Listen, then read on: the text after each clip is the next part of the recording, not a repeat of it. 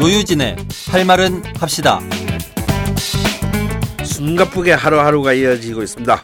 우여곡절 끝에 지난 토요일 새벽 탄핵안이 발의됐습니다. 탄핵안이 통과될 때까지 각 야당들은 그 어느 때보다도 손에 손잡고 힘을 모아야 하는 시기죠. 아, 네, 오늘은요 더불어민주당의 배재정 전 의원, 의원과 함께 이야기 나눠보겠습니다. 아유, 배우는 안녕하십니까? 안녕하세요. 안녕하세요. 반갑습니다. 아, 반갑습니다. 아, 원희 팬입니다. 아, 감사합니다. 왜, 왜, 왜, 아, 왜 팬이냐고요? 예. 동안이시잖아요. 미치겠다 진짜. 아니 근데 우리 강하게 베이, 반발하시는 분이 여기 우리 배 의원을 좀 간단히 소개를 해야 될거 네. 아니에요.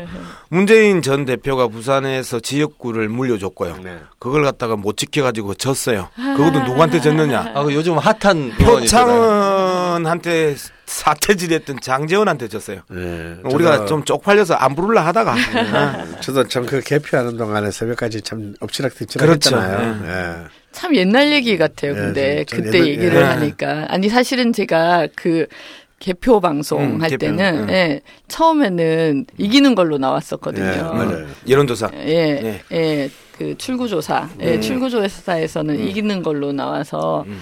좀 제 주변에서도 많이 좀 기대를 하셨다가 음. 그더 좀 큰 아픔을 드린 것 같아서 참 음. 많이 마음이 아팠었죠. 어, 그때는 또 장재원 지금 현 의원이 무소속으로 출마를 해서 그랬죠. 그러니까 여당 예. 여건이 또표또 분리됐는데. 네네.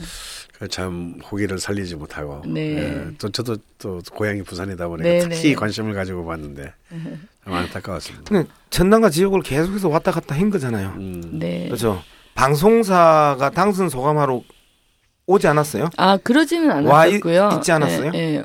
아니 그러니까 뭐 일부 방송은 왔었다가 네, 그러니까. 아니 뭐 자꾸 이 얘기를 계속 아니 그 우리 네, 그 빠졌죠. 저, 음, 예, 음. 예. 그렇게 처절한 싸움을 하시, 하신 거고 처절하게 잘 싸웠음에도 불구하고 그 벽들이 아직까지 경고했던 것이었고 그런데 이제는 뭐 장전이 이제 또 저렇게 똥불을 찼으니까 가만 앉아서 아니 그런데 어. 뭐 그런 얘기 있잖아요 정치인들한테는 부고 빼고는 다 그게 아. 호재다 이런 얘기가 음, 있어서 그러니까 전국구 돼버렸어요. 받아들이기에 음. 따라서는 음, 뭐 음. 유명해져서 앞으로 음. 영향력이 더 커진다 이렇게 음. 받아들일 수도 있는 거 아닌가라는 생각이 좀 들었고요.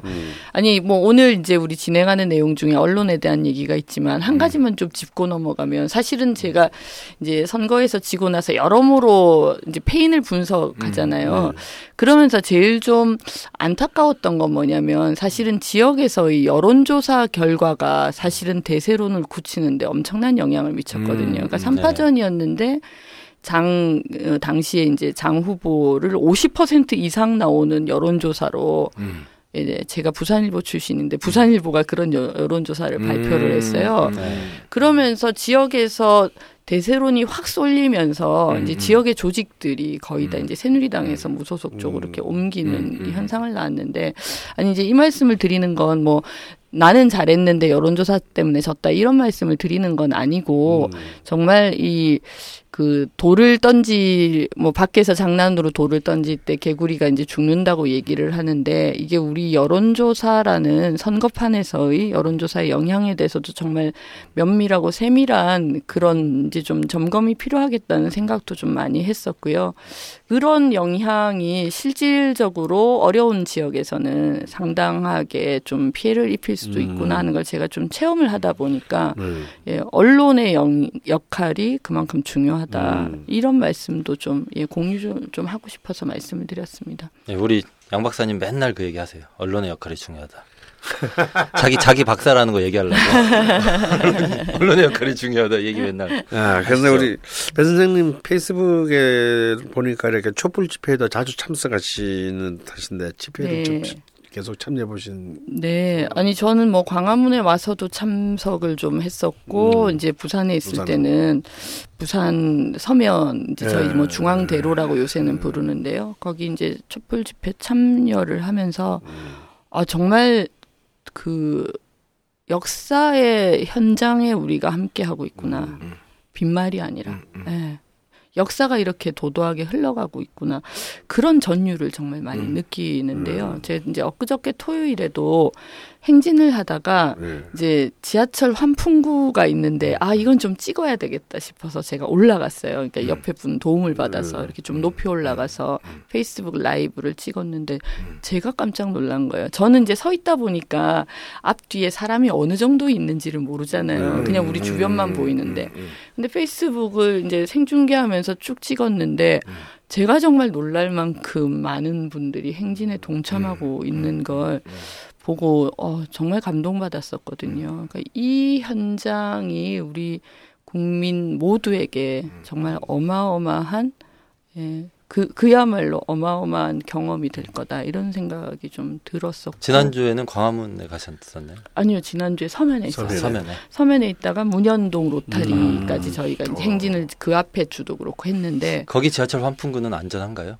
아니 그래서 그이 얼기설기한 아, 철망 되게 중요해요, 이거. 철망 위에 안 서고요. 네. 그냥 이, 예 그래서 아니 시멘트로 돼 나, 있는 나도 데 썼습니다. 지하철 한 풍구 나서 안전사고 이야기할 줄 알았어. 어. 네. 그래서 그런 부분들도 이제 신경을 쓸 정도로 사람들이 많이 모였다 이렇게 이야기할 줄 알았는데 본인이 올라가 나무에 올라가 가지고 찍고 감동한 이야기를 한 거잖아. 네, 아무튼 사람이 굉장히 많았다. 어. 아니 제가 그 지하철 환풍구 정말 괜히 말씀드리는 많았어요. 거는 네. 딴 얘기는 아니고 서울시는 왜 저 이거 주제랑 다른 아, 얘기지만 못 올라가겠다고요. 아니 서울시는 그 환풍구의 그철그 뭐라고 부르죠? 아무튼 그 철 철망 철망 거. 같이 생긴 네. 그 뚜껑 거기 거기를 못 올라가도록 다 막혀 막아놨잖아요. 음. 그 안전 문제 때문에. 음, 그러니까 안 막혀 있더라고요. 안 막혀 있어요? 네, 안 막혀 있고 저는 그래서 개념이 테두리 없구만. 테두리 쪽에만 섰어요. 네. 철망에 서면 혹시나 빠질까. 아 그러니까요. 아니 근데 실제로 가장 또 경상도 지역에서 가장 또 보수적인 동네라고 할 수 있는 데가 경주잖아요, 경주. 네.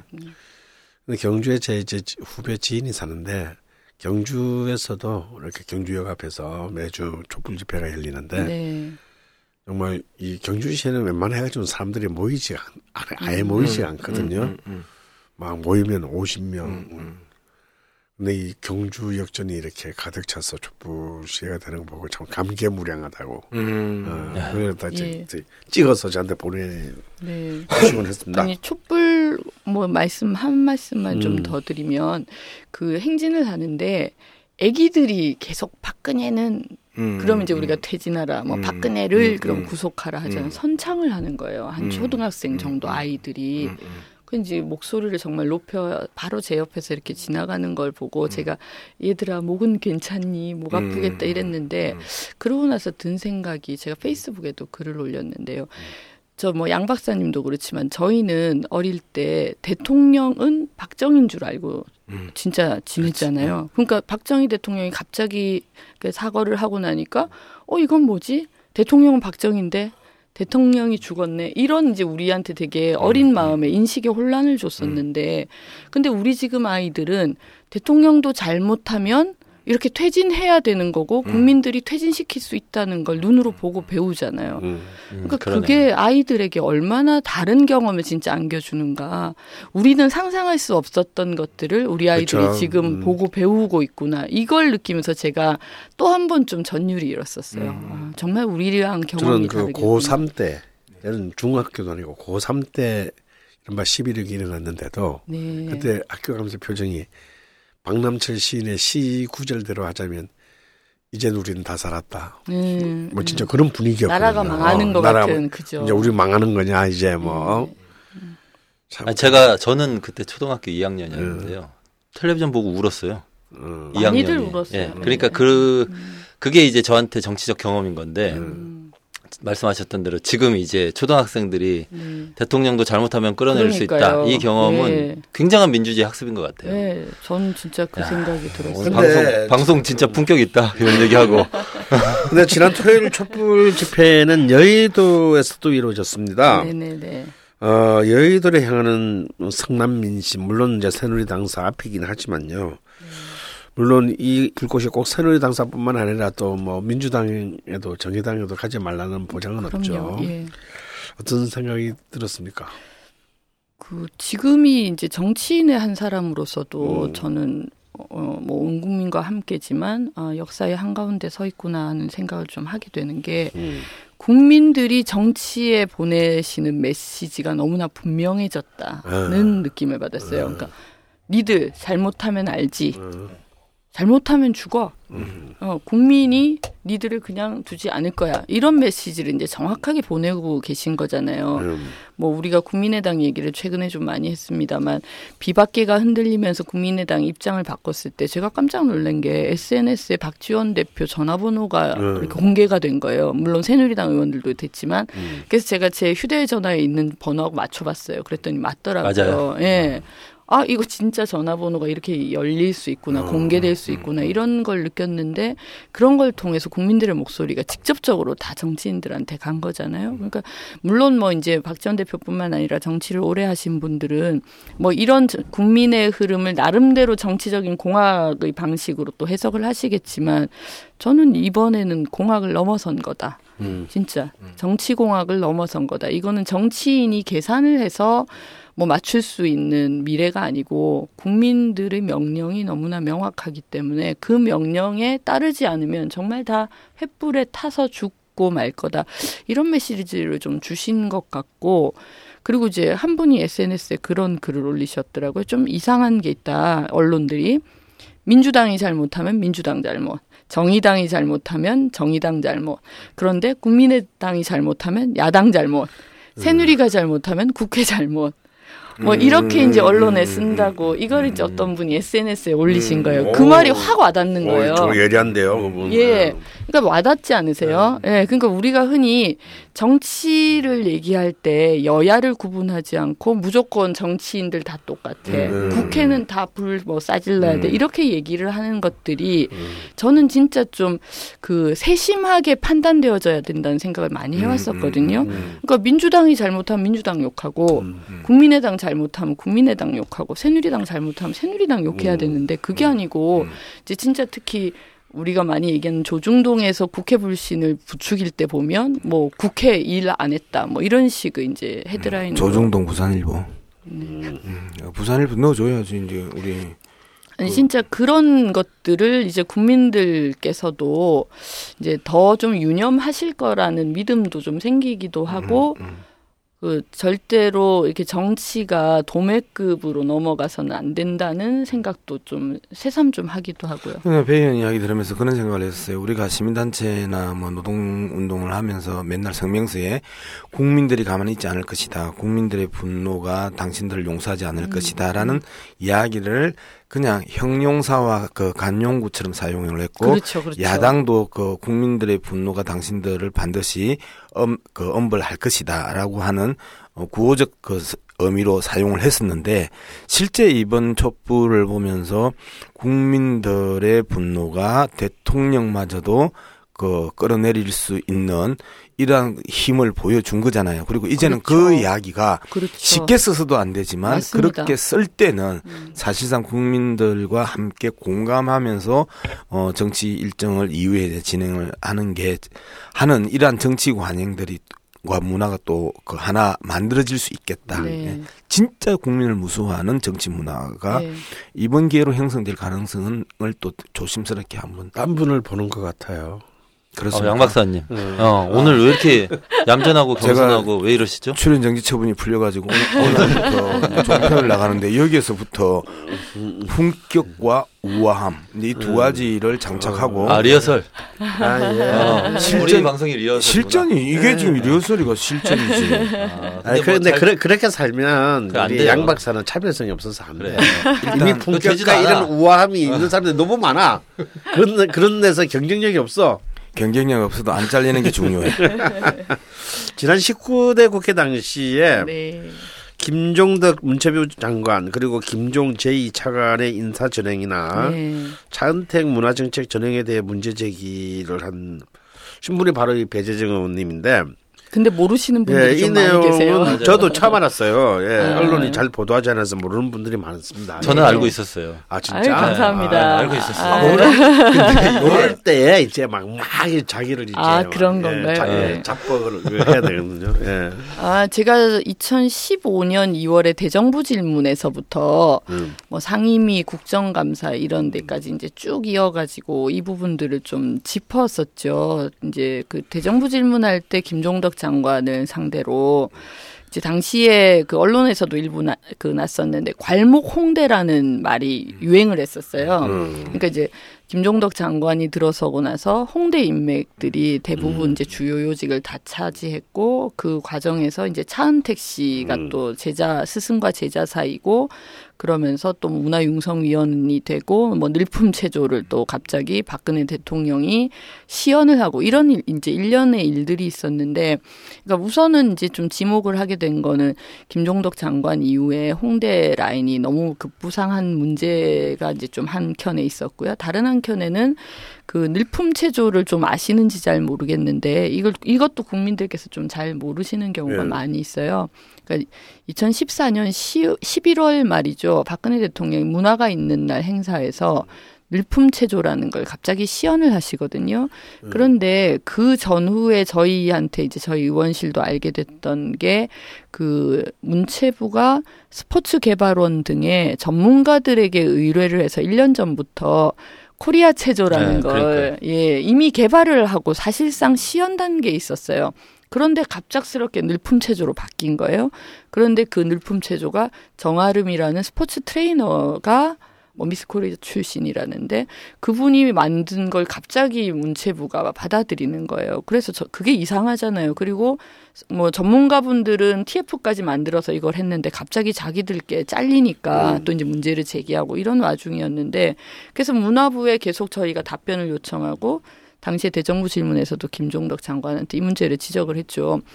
어떻게 코리아 체조라는 걸 거의 다 완성해 놓은 단계에서 늘품으로 바꾸냐, 바꿀 수가 있냐 이랬더니 김종덕 장관이 당시에 너무나 뻔뻔하게 아니 우리는 열린 행정했다. 민간인이라도 음. 공무원들한테 좋은 제안을 하면 음. 그거 받아들이는 게 너무나 저기 오히려 칭찬해 줘야 되는 거. 아니냐. 아 맞아요. 그때 그렇게 얘기했어요. 그렇게 얘기를 했어요. 그래서 이제 사실은 참그 열린 행정이 좋죠. 열린 행정이 좋은데. 최순실도 열린 행정이에요. 그러니까 열린 행정 좋은데 그러면 어느 국민이든 그럼 문체부에 전화해서 나 이렇게 좋은 거 있어요 하면 그거 다 봐주냐고요. 그래서 그걸 그러니까 바꿔주냐고요. 그거보다 더 염장을 질렀던 건 한국 스포츠 개발원이 그 이- 코리아 체조를 만들다가 잘리고 넓품 체조 10일 만에 뒤집어지고 그 엉망진창인 진창인 넓품, 늘품 체조를 체조 손보라고 다시 했잖아요. 다시 한국 스포츠 개발원에 예, 다시 손보라고 그 얘기를 손을 보라고 해- 하면서 했었죠. 그 사람들한테 예. 정말 염장을 질렀던 그 네. 사건들이 있었던 거죠. 그러고 또 한 가지 중요한 게 김종덕 장관이 국회에서 했던 발언들은 저는 지금도 수사를 명확하게 해야 된다고 생각하는데 그래서 정아름 씨를 비롯한 개발자들은 자원봉사를 했다. 음. 그 사람들은 완전히 재능 기부를 한 거다. 음. 한 푼도 돈을 받지 않았다라고 얘기를 했어요. 수표라 받았나 보죠. 뭐. 그런데 지금 드- 지금 드러나고 있는 걸 보면 뭐 정아름 씨의 인터뷰에서 드러나는 걸 보면 뭐 아무튼 이제 시연하고 하는 과정에서 800만 원 정도밖에 자기는 못 받았다 이렇게 얘기를 한 것으로 드러났고요. 그러니까 인터뷰입니다 이건. 네. 그리고 그 늘품 체조의 홍보 동영상이라든지 음, 이런 걸 통해서 네. 3억 5천을 3억, 네, 예, 천. 국고를 쓴 거잖아요. 그러니까 코리아 체조 개발에 한 2억 썼고 늘품 체조 동영상 뭐 이런 거에 또 3억 5천 썼는데 총 그러면 고, 드러난 것만 5억 5천이잖아요. 근데 그 돈이 지금 어디로 갔습니까? 국민들이 코리아 체조도 모르고 늘품 체조도 모르는 거예요.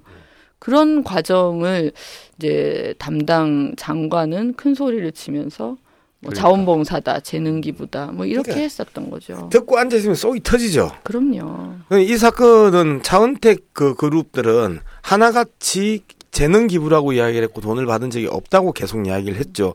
그리고 아, 나중에 알고 보니까 돈을 다 받았고 그거보다 훨씬 그렇죠. 더 많이 더한 그 만행들을 저지르고 먹었고 있었죠. 그다음에 정아름도 욕을 들어도 싸죠. 처음에는 지가 그렇게 이야기를 했죠. 지가 기획을 해서 차은택한테 이야기를 했더니 차은택이 문화부를 소개시켜줬다 했는데 나중에 아- 또 번복을 하죠. 진술을 번복을 하면서 차은택이 제안해서 네가 제안한 것처럼 해라 해서 나는 시키는 대로 했을 뿐이다라고 이야기를 하면서 그 새끼들은 기본적으로 도둑놈들이야. 그리고 사기꾼들이야. 품격 없어 졌어 이제. 욕 나온다 이제. 이거 편집에서 지어주시기를 이런. 아니, 이제 뭐 우아와 그- 품격. 예. 그 당시에 네. 아니 이건 뭐 중요한 질문은 아니고 제보가 들어왔나요? 의원실에? 아, 저희가 그 뭐 언론 보도도 일부 참고를 했었고요. 네. 뭐좀 제보도 들어오고 아. 뭐 그런 상황이었고 또 이제 공교롭게 제가 이제 신문사를 2007년에 제가 그만뒀는데 부산일보를 그러고 나서 부산국제 광고제라는 곳에서 2년을 근무를 했었어요. 예, 예. 그때 제가 지금 문제가 된 KT의 이동수 전무라든 상무라든지 음, 음. 이- 이런 분들을 좀 알았었거든요. 예. 근데 차은택 씨를 개인적으로 알지는 못했지만 뭐 또 문제가 된 김홍탁 씨 이런 분들은 음, 이제 음. 다 광고판에 계신 분들이니까 음. 네. 이름을 익히 알고 이래서 제 대정부 질문하기 전에 사실은 개인적으로도 좀 취재를 좀 했었어요. 네. 그러니까 아. 광고에 계신 음, 분들. 음. 그래서 뭐 이동수 전무 얘기도 이제 대도 그, 그, 저 대정부 질문에서도 이렇게 음, 질문을 하고 음, 했는데 음, 결국 다 문제가 된 거잖아요. 네. 그러면서 사실은 이제 부산국제 광고제에도 당시에 차은택 씨가 자기 위주로 자문위원인가 운영위원을 전면을 교체하려고 했었어요. 음. 그래서 제가 이제 그 내용을 알고 그걸 대정부 질문에서 얘기를 하고 나서 광고제에서는 다 빠진 거예요, 이 사람들이. 아, 음. 그러니까 일단 언급이 됐으니까 여기는 그럼 우리가 아- 들어가지 말자고 음. 빠졌는데 이제 광고제에 계신 분이 나중에 저한테 그러더라고요.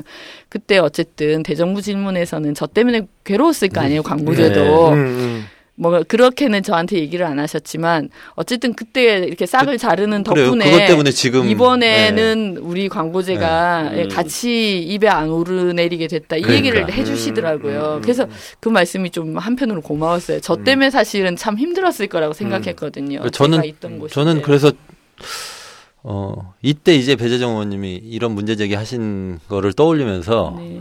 어 좀 아쉽긴 하더라고요. 왜냐하면 그죠. 이번에 총선에서 아, 되셨으면 네. 그때 김정- 이후로 쭉 취재하신 음, 음. 게 있으셨을 음. 거기 때문에 활약이 남다르셨을 거거든요. 저는 근데 한편으로는 음. 참 제가 또 송구한 것도 있었던 게 음. 저희가 가진 정보가 좀 제한적이었잖아요. 음. 그러니까 야당 의원으로서 제가 뭐 광고 쪽도 취 저도 취재하고 우리 방 직원들도 음. 다뭐 보좌관, 뭐 비서관 다 이렇게 달라붙어서 이 문제를 했지만 정작 최순실은 몰랐거든요. 예, 그러니까 다 떠나서 결과론적으로 보면 국민들께 참 송구한 거예요. 우리가 좀 더 유능해서 뭐 그걸 어떻게 이제 진짜 그런 소스까지 받을 수 있을지는 잘 모르겠지만 그리고 돌아간다 하더라도 그것까지 알기는 힘들겠지만 그래도 결과론적으로 보면 뭐 안민석 의원이 당시에 정유라 씨 승마 협회 문제를 또 일부를 또 이제 음. 제기를 했지만 그게 이어지지 못했고 그렇죠. 저도 차은택 씨나 김종덕 장관이나 이런 부분을 했지만 끝까지 파헤치지 못했고 이런 것들이 돌아보면 그래도 국민들께는 참 송구하다. 근데 네, 송구하 그런 생각이 좀 들었어요. 사실 뭐 깊게 생각하실 필요는 없는 것 같아요. KT 이동수가 들어가면서 사실상 KT는 최순실에 대한 존재를 명확하게 알고 있었잖아요. 음. 근데 SKT나 U+를 몰랐었잖아요. 통신 3사의 경쟁이라는 것은 배 의원도 알다시피 거의 피 튀기는 전장트 네, 예, 예. 같은 그이 영역인데 그 정보나 대회를 하는 사람들이 사장들한테 무작위 깨졌다는 거 아니에요. 너희들은 최순실도 모르고 무슨 아, 일을 했냐라고 아, 진즉에 알았으면 어, 깨지고 나서 마지막에 마무리할 때 고맙다. 너희 덕에 나는 검찰에 안, 안 불려가- 불려간다. 소환당하지 않게 해준 너희들의 무능이 고맙다라고 이야기 무능해서 헐. 너희들의 무능이 고맙다라고 했다. 이야, 그거 참 진짜 역설적이고 역설적이죠. 음. 아이러니하고 네. 그러네요. 너희들의 무능이 고마운데 음. 근데 이제 뭐 어, 최첨단이라고 하는 오히려 국정원보다 음. 더 빠르다고 하는 네. 그 이 대기업의 그다음에 우리 그 음. 방송통신 영역으로 치면 그 SKT나 U 플러스가 그걸 놓쳤을 정도면 그러니까 SKT 같은 아이고, 경우에는 참. 정말 바보가 된 거예요. SKT 지주회사 그룹은 70억을 가지고 딜을 하잖아요. 음. 그 딜하는 순간에도 SKT는 최순실을 몰랐다는 거 아니야. 음, 음. 그러니까 자기들끼리도 정보를 확실히 좀 최순실이라는 네. 초특급 그 이 비밀과 기밀을 그룹의 중앙은 알고 있는데 사실상 SK SK 그룹을 끌고 가는 개인차를 역, 역할을 하고 있는 SKT가 몰랐다라는 게 정말 아이러니라는 거죠. 음. 예. 그러네요. 근데 지금 관점에서는 참 고맙겠네요. 그 시점에서 김종 전 차관의 그 인사전에 네. 음, 어떻게 보셨어요? 저는 사실 스포츠 부분은 제가 음. 천착하지를 사실 못해서 그거에 대해서 그렇게 뭐 속속들이 알거나 하지는 못했었고요.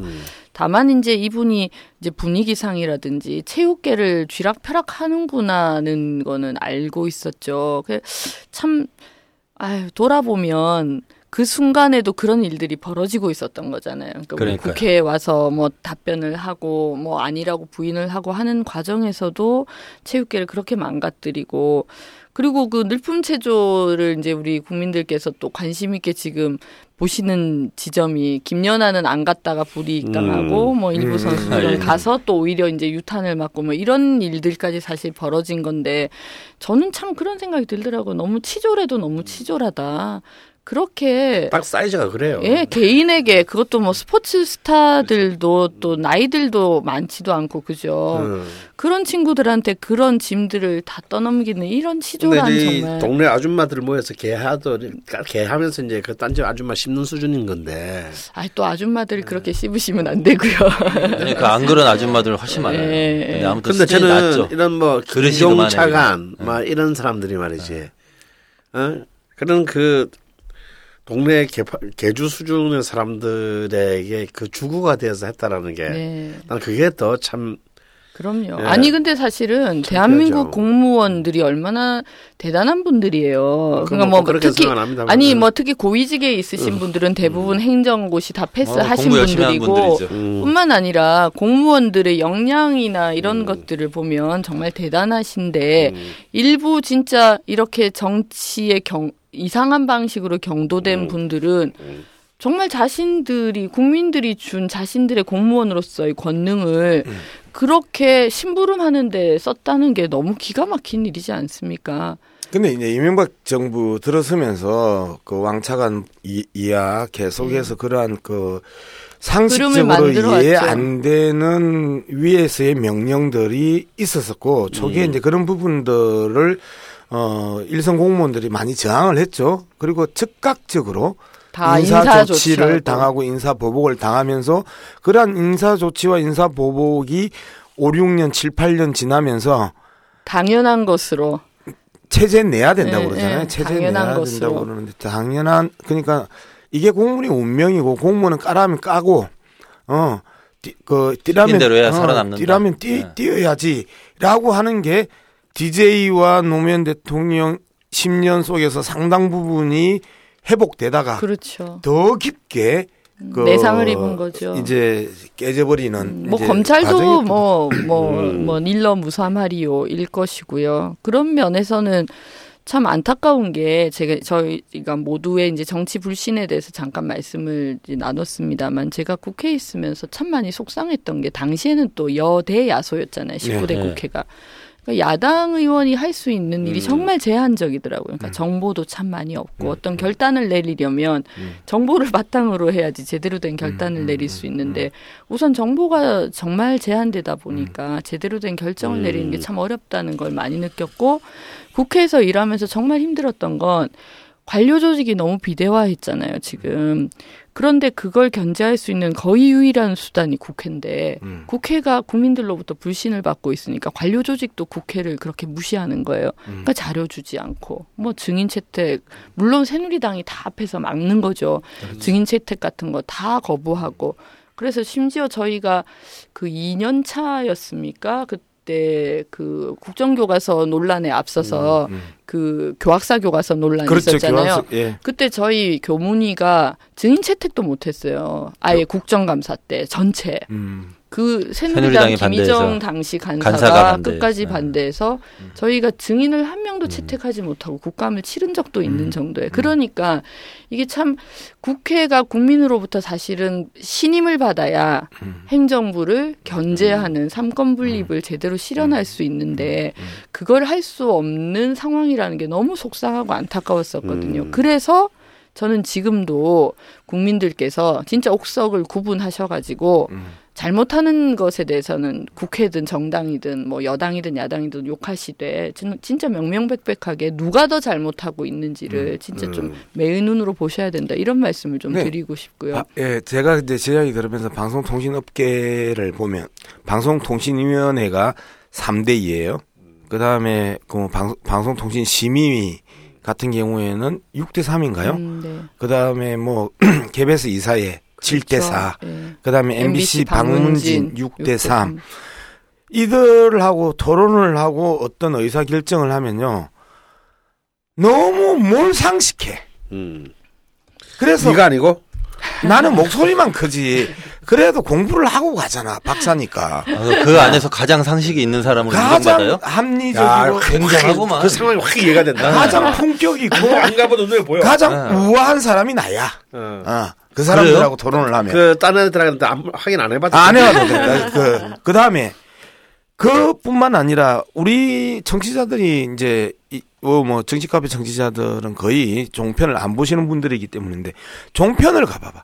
4대 1, 아, 3대 1, 그 다음에 뭐, 잘 붙어도 3, 3대 2야. 음. 야, 이쪽이 많은 경우는 없어.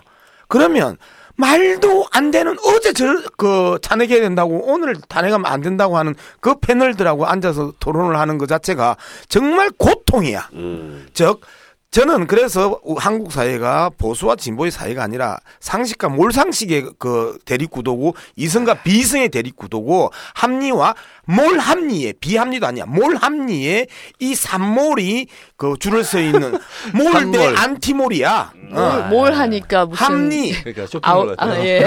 아울렛이 생각이 나. 몰상식, 몰이성, 뭐 그다음에 뭘, 아까 뭘 합니라고 그랬어요? 하겠지?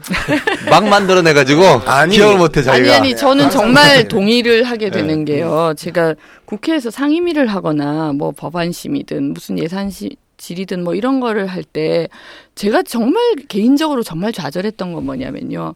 우리가 같은 별에 사는 사람들이 아니구나라는 걸 느낄 때였어요. 그러니까 그게 어떤 느낌이냐면 이제 우리가 이렇게 양쪽으로 갈라서 앉아 있잖아요. 그렇게 있으면 뭐 야당이 이쪽 이쪽에 앉아 있으면 오른쪽에는 상임위원장이 있고 왼쪽에는 이제 그 행정부 관료들이 있고 앞쪽에 여당 의원들이 여당 쫙 의원들이. 있, 있는데 여당 의원들이 하는 얘기 물론 여당 의원들도 다 똑같진 않아요. 이제 그 중에 또 합리적으로 말씀하시는 분도 계시고 또 아주 그렇게 이제 이슈가 붙을 때는 뒤로 빠지시는 분도 계세요. 차마 거기에 가담하지 못해서 음. 그런데 정말 목숨 걸고 방어하는 분들이 계신데 그분들 말씀을 들어보면 그 이름 한세 명만 한번 찍어보세요. 많이 계시죠. 다들 장관으로 미- 가신 미방위 김희정 어. 그다음에 또 이제 국정교과서 문제 때는 강은희 의원이 음. 열심히 또 카바를 하시다가 장관으로 가셨고요. 뭐 이게 한두 분이 아니시죠. 이렇게 뭐 박대출 의원도 아. 제가 또 서운하실까 봐 네. 말씀을 드리는데 이런 분들이 그래서 챙겨드려야죠 이런. 거. 카바를 아, 서- 하실 때 닭가리 이우연 이런 애들. 아유 그분도 뭐, 네. 네, 그분은 본회의장에서도 항상 발언 아니 그 여러분이 계신데 음. 문제는 이분들이 발언을 하고 있으면 우리가 왜 대화가 되고 설득이 되고 합리적으로 주고받을 네. 수 있겠구나가 아니고 정말 저는 드- 드는 느낌이 다른 별에 살고 있구나 아. 우리가 그런데 문제는 이 다른 별에 사는 사람들과 일을 해야 되는 거잖아요. 그러니까요. 그러니까 이 다른 별에 사는 이 간극을 어떻게 도대체 메울 수 있을까? 이게 너무 저는 진짜 심각한 고민이었거든요.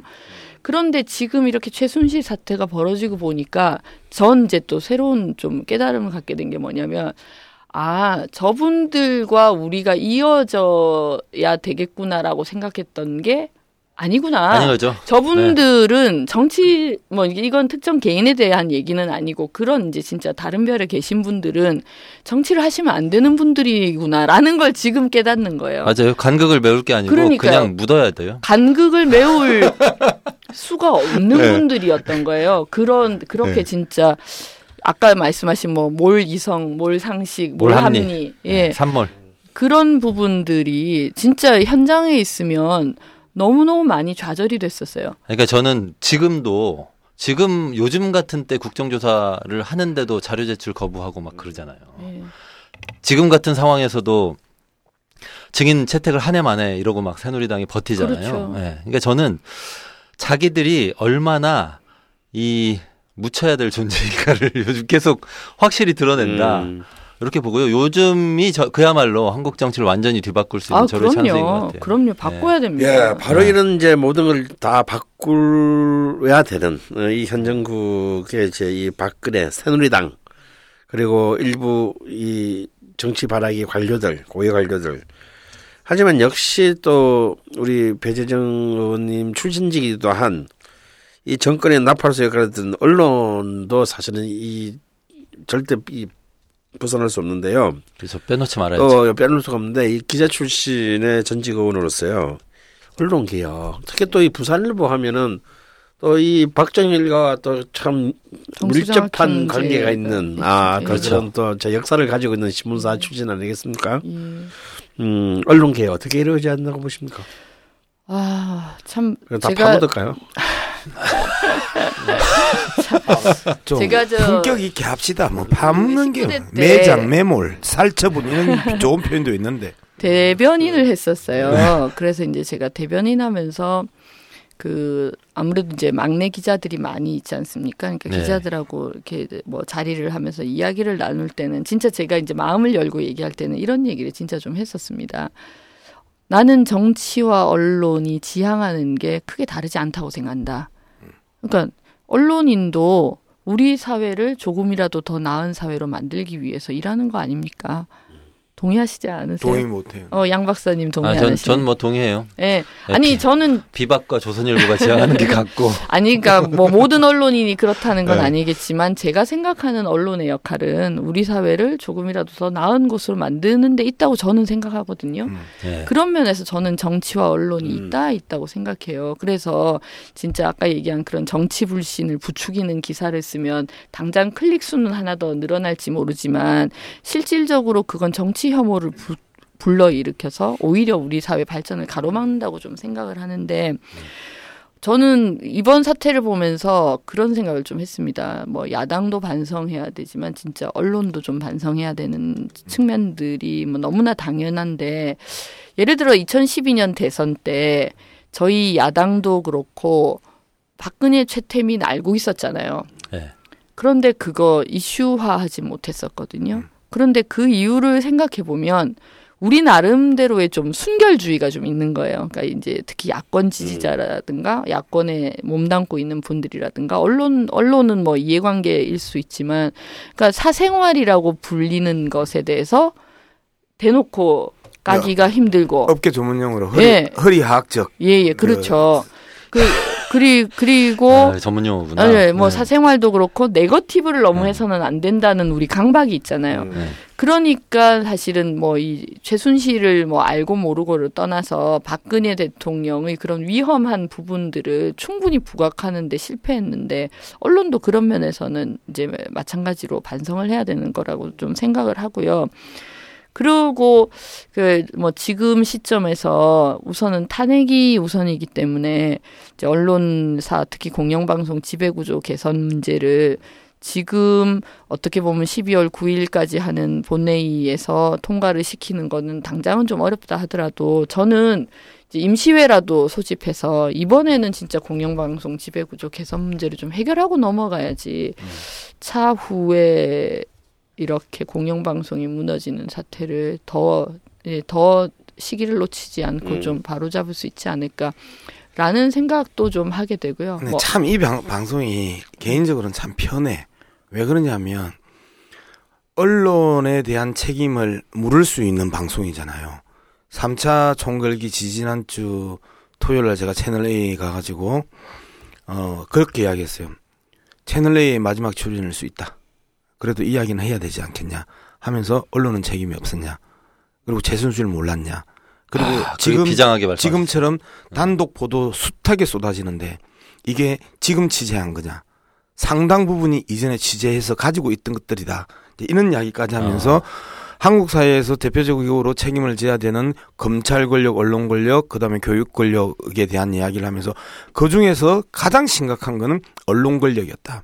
언론이 바로 섰으면 나라가 이게 나라냐라는 소리는 안 들었을 거다. 이야기하고 이제 두 분 다시 또 섭외가 없더라고. 아, 내가 아, 그게 마지막 방송이었던 거죠. 어, 그게 이제 종편의 마지막 아, 나라도 방송이었지. 잘라 나라도. 어. 그렇지. 근데 이런 방송에서는 이런 이야기를 하게 강요하는 분위기잖아 지금. 그렇지. 좀 우리는 안. 하면 잘라. 아 그래서 자, 두, 두 어. 분한테 여쭙고 싶은데 네. 그래서 지금 이 상황에서 우리에게 정말 필요한 언론 개혁의 내용이 뭐냐는 거죠. 뭘, 뭘 개혁해야 됩니까? 지금?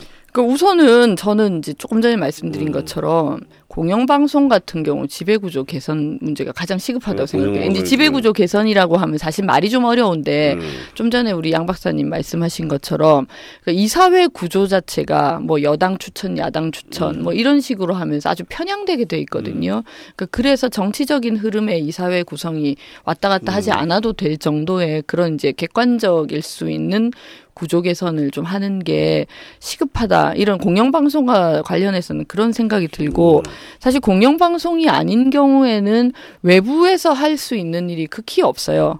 특히 뭐 신문 권력 같은 경우에는 신문 시장 자체도 지금 정말 어렵기 때문에 신문사들이 다 생존의 문제로 힘들고 그 과정에서 기자들이 아 일단 우리 회사가 살아야 나도 기자를 하는 거 아닌가라는 그런 이제 위기 의식이 내재화돼 있거든요. 뭐 부산일보뿐만 아니라 저는 중앙지들도 마찬가지라고 생각하는데 그런 면에서 그럼 이런 언론을 어떻게 바꿀 것인가는 저는 기자 개개인의 뼈 깊은 뼛속 깊은 그 반성과 예, 스스로에 대한 성찰이 기반하지 않고는 바꿀 수 없다라고 좀 생각을 하게 되는데 왜 이런 말씀을 드리냐면 저도 기자 생활을 하면서 이제 스스로 좀 그랬던 면이 많이 있었던 것 같은데 기자들이 되게 냉소적이에요. 음. 음. 그러니까 사안을 바라볼 음. 때다 냉소적이에요. 아, 저, 저러니까 저렇지.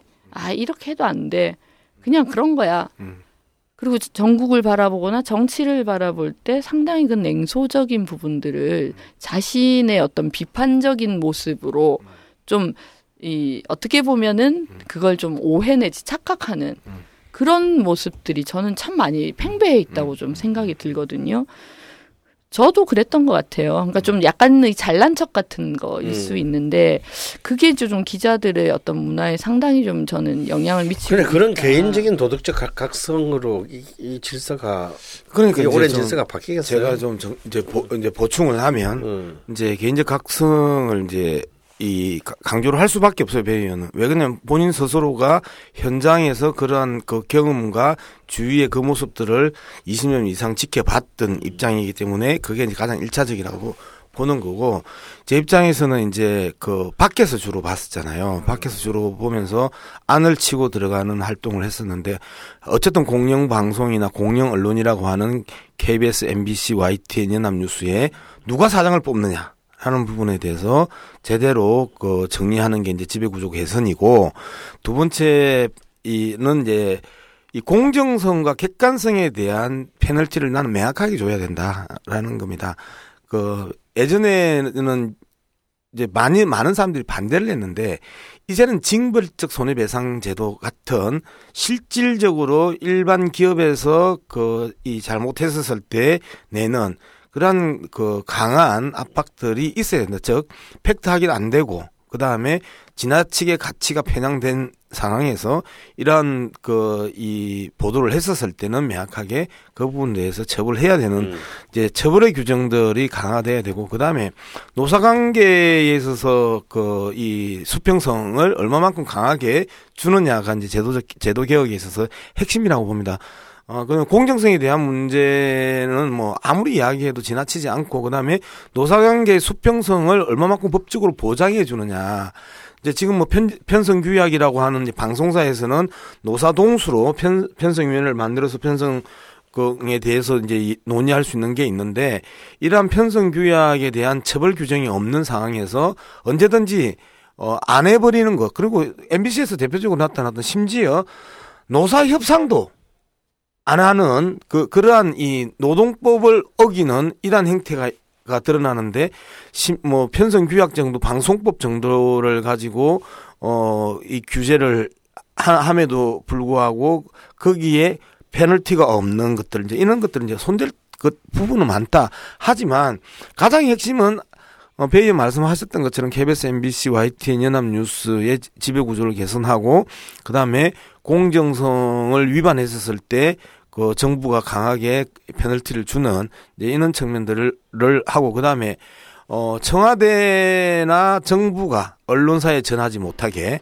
하는 그 독립성들을 어떻게 보장해 줄 것이냐. 저는 만약에 이러한 부분들이 관철되면 저는 KBS 수신료의 그 인상을 제가 깃발 들고 이야기를 할 겁니다. 즉 자본으로부터의 독립만 서면 정치 권력으로부터의 독립을 자연스럽게 이루어낼 수 있는 우리 회사가 망, 망하지 않을 것이라는 확신만 있으면 기자들이 자신들의 소신대로 젊은 기자들의 소신대로 치고 나갈 수 있거든. 네. 이제 그런 측면에서 본다라면 어 만약에 탄핵이 가결되었을 때 뭐 많은 사람들이 그 한 세 가지를 이야기하지 않겠어요. 언론 개혁과 검찰 개혁과 교육 개혁을 이야기할 텐데 언론 개혁에 있어서는 이러한 부분들이 핵심이 되지 않을까 그렇게 생각합니다. 그 탄핵 얘기를 이제 해야 될 것 같아요. 음. 왜냐하면 아니 언론, 얘기를 조금만 아, 예, 예, 그러면- 뭐, 마무리를 그러면- 조금 예, 네. 하고 싶은 의원님 말이 거는- 마지막이었으면 좋겠어. 언론과 아, 관련해서는. 예. 왜냐하면 아, 언론 얘기가 너무 언론? 얘기하니까 안 할게. 양 박사님이 네. 완전 신나가지고 아니요, 계속 얘기. 근데 이렇게 또 양 박사님이 네, 제도적인. 측면을 네. 이렇게 또 말씀을 음. 해주셔서 좀 보완이 되는 건데 음. 이제 문제는 공영 방송의 경우는 그런 이제 제도적인 부분들이 음. 가능하지만 사실은 대부분의 언론들이 공영 방송과 같지는 않거든요. 네. 거의 생존이 문제거든요. 네. 생존이 문제인데 그걸 그럼 이제 제도적인 측면에서 끌어올릴 수 있느냐는 건 또좀 음, 다른 측면이 되고 그건 정말 어려워지는 측면인데 그래서 저는 언론 내부의 성찰과 각성이 진짜 음. 필요하다라는 말씀을 사실은 좀 드리는 거예요. 그러니까 이 예컨대 언론사 내에서 어떤 노사 관계의 문제라든지 이런 것들이 노조의 어떤 뭐 목소리가 제대로 반영되고 이런 부분들은 사실은 저는 우리 사회 전반의 문제라고 생각하거든요. 그 언론만의 문제가 아니고 그럼 그건 우리 사회 전반의 그런 수준이 고조되지 않는 한 언론사 내부에서도 저는 상당히 어렵지 않을까라는 오히려 그런 이제 생각을 가지고 지금 단계에서 우리 국민들이 촛불의 민심을 보면서 정치에 대해서도 새롭게 좀 자각을 하고 뿐만 아니라 앞으로 대한민국이 어떤 사회가 되어야 될 것인가에 대해서 다들 지금 그런 고민을 가지고 계시는 과정이잖아요. 그렇기 때문에 언론이 언론인들도 저는 지금 바뀌어야 된다는 생각을 하게 되는 거예요. 물론 그게 쉽지 않겠죠. 그런데 이 이전의 어떤 진짜 좀 언론이 1% 기득권자 같은 그런 시각에서 언론인이 머물러서는 안 되지 않나. 그런 자각과 성찰을 이번 기회에 정말 공유했으면 좋겠다. 그런 바람도 가져봅니다. 네, 이제 언론 언론인, 얘기 그만할게요. 네, 언론인 여러분, 지금이 성찰과 각성의 시간입니다. 이번에 놓치면 안 돼요. 얼마 안 남았어요. 어, 네, 얼마 안 남았어.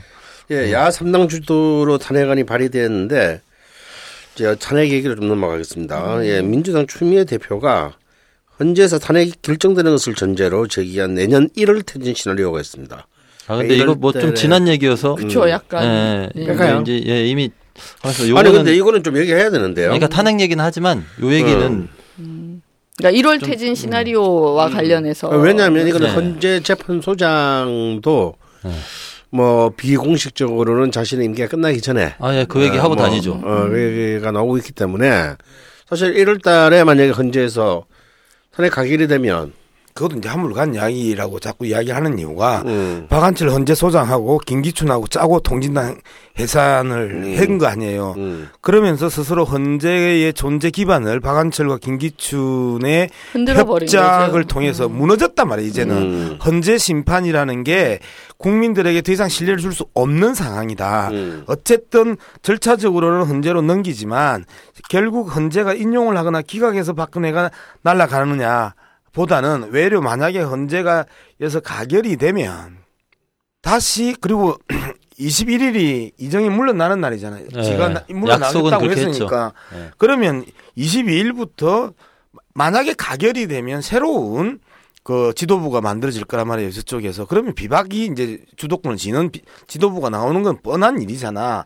그 상황에서 12월 31일 이전 하루를 여야 야 3당과 협의해서 합의하면 돼. 그래서 나가라 하면 자신의 진퇴 문제를 국회에 예, 합의에 따르겠다고 이야기를 했기 때문에 그렇게 해서 12월 31일 이전에 국회에서 합의하면 이제 더 이상 쓸 곳이 없는 거고 그또 그걸 가지고 발을 빼기에는 상당히 어려운 측면에 처해질 거다라고 보면 빨리 날릴 수 있는 길, 길로 가야지. 배 의원님 의견을 여쭤보려고 그랬는데 아니요, 그러니까 이제 지금 양 박사님 말씀은 그러니까 이제 스스로 퇴진하는 결정을 할 수도 있다. 이제 이런 차원에서 지금 말씀을 하시는 거죠. 아니요, 자기가 이야기를 했잖아요. 지난 네. 삼 3태 담화에서 그 국, 국회에서 논의해서 합의를 하면 아 자신의 진퇴 문제는 국회의 합의대로 따르겠다고 이야기를 했으니까 거짓말을 워낙 잘하는 그 사람이긴 하나 그 상황을 또 다시 빠져나간다라는 거는 해- 저는 현실적으로 어렵다고. 그러니까 그러니까, 이제 그런 것 같아요. 그러니까 이게 이제 탄핵이라는 절차로 갈 것이냐, 아니면 이제 퇴진이라는 절차로 갈 것이냐에 대해서도 음. 좀 국민적인 동의가 어떻게 되는지 저는 좀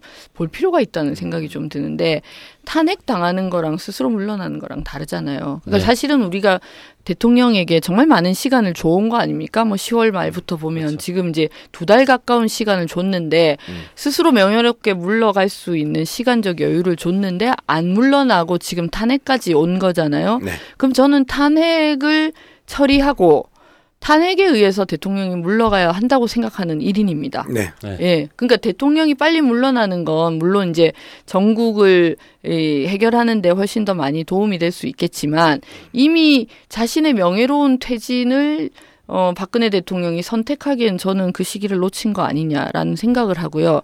그러니까 탄핵이 일단 9일날 지금 표결을 하잖아요. 그럼 9일날 뭐 저는 가결될 거로 봅니다. 네. 뭐 이거는 이제 비박계가 돌아서기 이전부터 음. 논쟁이 붙었을 때 저는 이 압력을 비박이든 누구든 견뎌내지 못할 거다라고 사실 생각을 해왔기 때문에 가결이 된다고 보면 그럼 직무정지 바로 들어가는 거잖아요. 음. 그렇게 하면 저는 탄핵 절차를 밟아야 된다고 개인적으로 생각을 합니다. 그러니까 헌재 물론 이제 헌재가 그 정도의 정통성을 가지고 있느냐는 문제는 있지만 거꾸로 헌재가 지금 정통성을 잃었기 때문에 헌재에서도 자기들 소신대로 우리가 뭐 이 헌법재판관으로서 이런 판결을 한다라는 자신감을 이미 저는 잃었을 거라고 생각을 하거든요. 국민적인 열망 앞에. 그러면 헌재가 이 탄핵을 받아들이고 그래서 탄핵돼야 된다고 생각해요. 그래서 이게 두 분이 네. 말씀하신 걸 그냥 제가 정리해 보면 음. 그러니까 탄핵은 다 하자는 건데요. 그럼 물론이죠. 네, 탄핵은 네. 당연히 하고 근데 대통령이 하루라도 더 있는 꼴은 도저히 국민이 용납을 안 하니 음. 그리고 대통령이 지난번 3차 담화에서 여야 정치권이 결정하면 따르겠다고 했으니 탄핵 그 소추안은 가결시키고 나서라도 가결시키고 나서도 12월 31일 일 이전에 별도로 또 여야가 합의해가지고 대통령 퇴진일 결정해서 그냥 내려 오게 하자 이런 이제 주장이신 거잖아요, 양 그렇죠. 박사님이. 그게 그런 파면이잖아요. 국회에 의한 대통령을 네. 을 국회가 대통령을 파면하는 거거든. 네, 그런 거고 이제 그러면은 네. 헌재 결정은 어떻게 되죠? 아니 대통령을 파면하는 순간 대통령이 그러면 그- 이제 헌재 결정이 필요가 없어지는 필요가 없는 거잖아요. 거죠. 대통령이 필요가 없는 없어지니까. 거죠. 그러면 사실은 역사적으로는 탄핵당한 대통령이 아니고 퇴진한 대통령이 되는 거예요. 퇴진 당한 대통령이지요. 어쨌든 퇴진한 어쨌든 대통령이죠. 네. 그 바로 검찰 수사나 특검 수사는 계속 유지가 될 것 아닙니까? 그렇기 때문에 잘못했으면 감옥 보내야 되는 것 그리고 이후에 뭐 대통령으로서 이, 그 대통령 퇴임 이후에 예우 모든 게 다 날라가잖아요. 전두환의 사례나 노태우의 사례를 봤었을 때 그런 부분에 대해서 명예로운 퇴진이 아니죠. 국회에 의해서 파면당하는 퇴진이기 때문에 국회의 합의에 의해서 진퇴 결정을 한다라면 그렇기 때문에 국민들 입장에서 보면 하루라도 빨리 이 국정 혼란의 주범이고 헌- 헌정질서 유린의 주범인 박근혜를 쳐내지 않으면 언제까지 우리 그 많은 국민들이 그 주말마다 아무리 역사의 현장도 하루 이틀이고 한 번 두 번이지 매주 그 엄청난 비용을 들여서 강화문과 서면 로타리를 그 그럼요. 채워내야 되고 그다음에 들어오기 전에 우리 제작진들 그 이 정의당 이- 그 실무자들 밤샘 농성 또 해야 된다잖아 일주일 그래서 지금 뭐 내내. 너무 힘들어가지고 지금 아. 뭐 죽을 것 같아요. JTBC 사회부는 살짝 살짝 그 휴가도 갔다고 했는데 어 다른 방송사 사회부는 휴가를 못 갔다고 최근에 뭐 TV조선 사회부 휴가 갔다고 되게 자랑하대. 아니 근데 아. 뭐 제가 대통령 퇴진을 반대하는 건 아니라는 건 알고 아, 나, 거죠 그럼요. 지금. 그래서 아니 나는 다르지 않다라는 거예요. 예, 명예로운 예. 퇴진은 허용할 수 없다라는 부분은 역시 동의하고 음. 국회가 합의하는 게 명예로운 퇴진이 아니라 국회에 의해서 대통령 국회가 대통령을 파면하는 합의라는 거예요. 나는 그러니까 그 예. 부분이 좀 저는 이제 정치하게 우리가 음. 판단을 내릴 필요가 있다고 생각을 하는 게 예를 들어서 국회가 결정하면 내가 받아들이겠다라고 라고 얘기를 했으면서 사실은 박근혜 대통령의 내심 음. 뭔가 뒷거래를 원했을 거 아니에요. 그렇죠. 음. 뭐 자기 뭐 예를 들어서 사법적인 처리는 하지 않는 걸 뭐 전제로 한다든가 네. 이런 것들을 상당히 기대하고 그 말을 했을 거기 음. 때문에 그 부분에 뭔가 저는 구름이 낄 수 있지 않나라는 생각을 솔직히 좀 하는 거고. 음. 근데 우리는 이미 이제 그런 부분에 대해서 충분히 어, 물론 그 그렇죠. 국민들이 네. 학습이 됐어요. 문재인 전, 맞습니다. 전 대표가 퇴임 이후에 안전보장 이야기했다가 여론의 집중 타를 맞은 거잖아요. 그런데 그 이야기가 빨리 퇴임해라를 강조를 했지만 그 뒤에 빨리 퇴임을 강조했지만 그 안, 사후 안전 보장을 이야기를 하면서 집중타를 마- 맞는 그 시점에서 더 이상 국민들은 어, 안전 보장 없다. 그 다음에 명예로운 퇴진 없다가 자연스럽게 합의가 됐고 그리고 하야와 하옥은 동의어가 돼버린 거죠. 하야하라 하옥시켜라. 이게 이제 그 동의어가 돼버린 상황에서 명예로운 퇴진은 아니, 뭐 아무튼 그래서 탄핵은 무조건 가결된다고 보고 그 다음에 실제로 언제 물러날지는 탄핵 일정 혹은 여야에서 뭐 퇴진 일정을 합의한다거나 뭐 이런 변수들이 있는데요.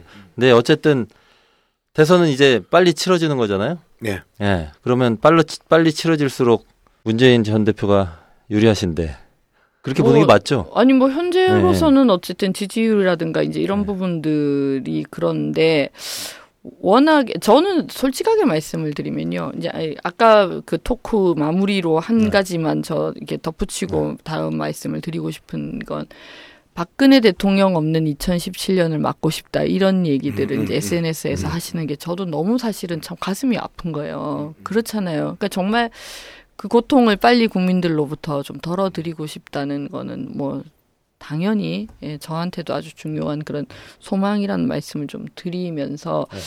이제 개인적으로는 사실은 이번 뭐 최순실 박근혜 최순실 게이트 이런 게 일어나고 난 이후에 계속 좀 살얼음판을 걷는 것 같아요. 저는 음. 솔직하게 아. 말씀을 드리면 예. 진짜로 그 워낙에 전국을 뒤흔들고 판을 엎고 하는 것들에는 또 유능한 이제 여당이잖아요. 네, 그러니까요. 뭐 청와대도 그렇고요. 그래서 이제 이 판들을 어떻게 또 끌고 갈지 모르겠다. 이런 사실은 좀 그런 불안감도 있고 그리고 더 솔직하게 말씀드리면 그런 일들이 벌어졌을 때 야당이 그렇게 유능하지 못했다고 다들 또 비판을 음. 많이 하시는 그 비판도 저는 받, 받아들이거든요. 예, 예. 실제로 유능하지 못한 모습을 많이 보여왔기 때문에 그래서 뭐 문 대표님이 지금 지지율 1위니까 뭐 이제 대통령이 당선되시기를 전 개인적으로 물론 바라죠. 그런데 그것보다 더 중요한 건 정말 정권 교체지 않습니까?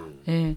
그 정권 교체라는 판이 혹시나 우리가 잘못해서 우리가 뭔가 실수를 해서 혹은 저쪽의 파, 전략에 말려 들어가서 실패하면 저는 진짜 그 역사의 죄를 음.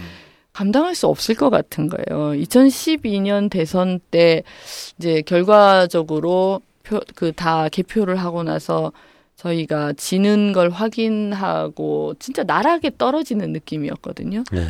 정말 나락에 떨어져서 이제 진짜 그, 그 진공 상태 같은 음, 그런 음. 이제 무엇을 어떻게 생각해야 될지도 모르겠다는 그런 정도의 그, 그 좌절에 빠졌었는데 그때랑 비교할 수 없는 죄잖아요. 만약에 또 우리가 이건 뭐 진짜 정의당이어서 네. 아니고 뭐 민주당이어서 기고 이런 문제가 아니고요. 그렇죠. 이런 할- 판국에도 정권 교체가 안 되면 그러면요. 그러니까요. 그러니까 저는 정말 그런 면에서 문재인 대표가 돼, 안 되면 어떡할까 이런 살얼음이라기보다는 진짜 정권 교체를 우리가 실패할까 봐. 예, 못하면 어떡하나 하는 그 걱정이 음. 사실은 마음 한켠에 항상 있어요. 음, 음. 그리고 그런 일이 정말 벌어지면 안 되는데 이런 것들을 이제 늘 염두에 두고 있는데 그러면서 결국 그 이제 좀 자위를 하는 부분은 이번에 결국 국민들이 만들어 주신 판이잖아요. 네.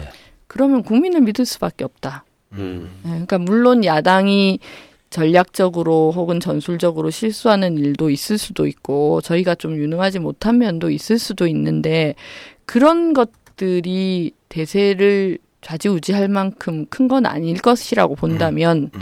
그러면 결국은 국민밖에 믿을 수 없고 이번엔 진짜 국민을 믿고 가야 되겠다. 음. 그런 생각을 다시 좀 또 한편으로는 다집니다. 예, 실제로 뭐 추미애 대표나 박지원 대표가 계속해서 정치공학적 접근들을 그 계속 시도를 했단 말이에요. 지난 1차 촛불 이후에 6차까지 오면서 어, 한 6주 동안 그러면서 그때 그때마다 국민들이 거기에서 단호하게 경고했고 예, 그렇죠. 비판해 왔는데 실제 이 이후에 가결이 되든 부결이 되든 어떤 상황이 온다 하더라도 말씀하셨던 것처럼 정치인들이나 특히 야당 지도부들은 아 이게 국민이 얼마나 무서운 건지에. 대해서 이제까지 자기 스스로 간용적으로 말하기 좋게 말을 하기 위해서 국민을 언급해 왔다라면 이제는 실제 정치 세력으로서 언제든지 주권자로서의 모습들을 확인했기 때문에 국민을 바라보면서 정치하는 기본적인 태도가 바뀌어야 돼요. 예, 맞습니다.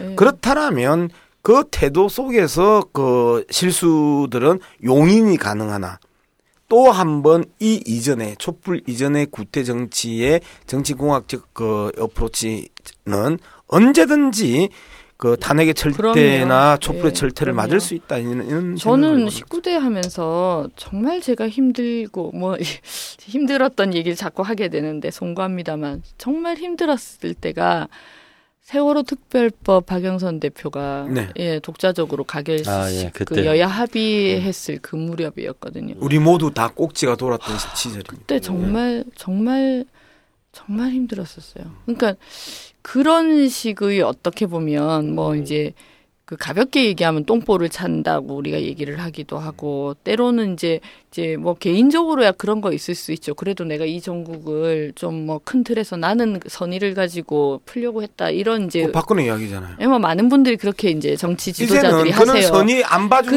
그러니까요. 잘못하면 잘못된 거지. 그러니까 아니 그러니까 그 그때 저는 정말 죽을 만큼 괴로웠었거든요. 음. 그러니까 그런 기억이 이 한 번씩 이제 저를 이렇게 잡는 거예요. 이런 일이 또 발생할까봐 음, 두렵기도 음, 하고 이런 음. 것들이 있는데 지금은 말씀드린 것처럼 정말 국민을 보고 갈 수밖에 없는 상황이고 국민들께서 너무나 현명하게 진짜 길을 제시해주고 계시기 때문에 음.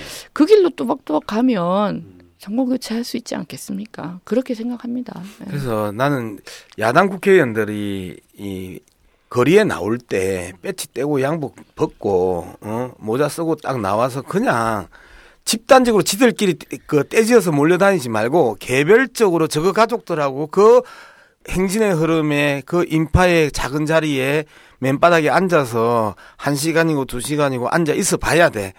그래야 그게 무슨 무슨 뜻인지 심지어 김종인 영감도 어 2차 촛불 가가지고 아 이 정권 안 되겠다라고 판단하면서 주위에 보수 꼴통행님들한테 니도 한번 나가봐라 가서 라고 이야기했다는 거 아니에요? 네. 그런데 그런 아직까지도 때로 모여서 집단으로 해서 개뿔 우리는 행진 안 해 지랄하고 아니냐 미친 새끼들 아이가 행진을 하고 같이 호흡하지 않고 저거가 뭐 방, 아또 이상한 또 방관자가 네. 해설자가 우리 평론가냐고 그 사람들이 아니. 저 이 말씀을 어? 그 사람들이 평론가냐고 우리 양 박사님이 국민 하실 나왔어, 줄 제가. 몰랐지만 네. 제가 최근에 촛불 하면요 그냥 원오브 댐으로 네. 앉아 있거든요. 배치가 아. 아. 니니까 아니 뭐 배지도 아니어서인데 그러니까 제 주변에 물론 이제 뭐 지인들이 있지만 저는 그 자유로움이 너무 좋아요. 솔직히 말씀드리면. 그러니까 그런 광장에서도 그냥 한 사람으로서 이렇게 참여하고 뭐 그러니까 당연히 저 뒤에 있어서 무대도 보이지 않고 뭐 때로는 여기 앉아도 됩니까 뭐 이런 거 음. 하면서 그렇게 앉아 있는 게 참 좋은 순간인 거예요. 예, 그래서 뭐 권합니다. 우리 의원님들한테도 예. 예, 그게 좋을 것 같아요. 음. 예. 그렇게 자, 이제 좀 슬슬 마무리할 시간이 됐는데요. 마지막으로 청취자들에게 오늘 참 나오셔서 좋은 얘기만 해주셨는데 아유, 음, 미처 하지 못한 말씀이라든가 꼭 이야기는 강조해야 되겠다. 또 앞으로의 나는 이런 계획을 갖고 있다. 뭐 이런 네. 남은 얘기 좀 한번 해주세요. 어, 저 깨알 홍보 한 번만 하면 안 돼요. 아, 예. 얼마든지 하십시오. 우리 네, 아니 환영합니다. 저 국민 라디오에서 팟캐스트 천배만 배를 진행하고 있거든요. 아, 예. 강북갑의 천준호 위원장과 함께 네. 그래서 우리 그 노유진의 정치 카페 2 시즌 2 우리 청취자분들이 천배만 배도 한번 검색해서 어, 관심 가져 주시길. 천배만배. 네, 저 오늘 저녁에 그게- 녹음합니다. 어, 그게 무슨 뜻인가요? 아 천준호 위원장하고 배재정이 아, 하는데 예. 저희가 이제 재밌는 정치, 속 시원한 정치, 함께하는 정치, 음. 천배만배 이렇게 이제 컨셉을 잡아가지고 하거든요. 네.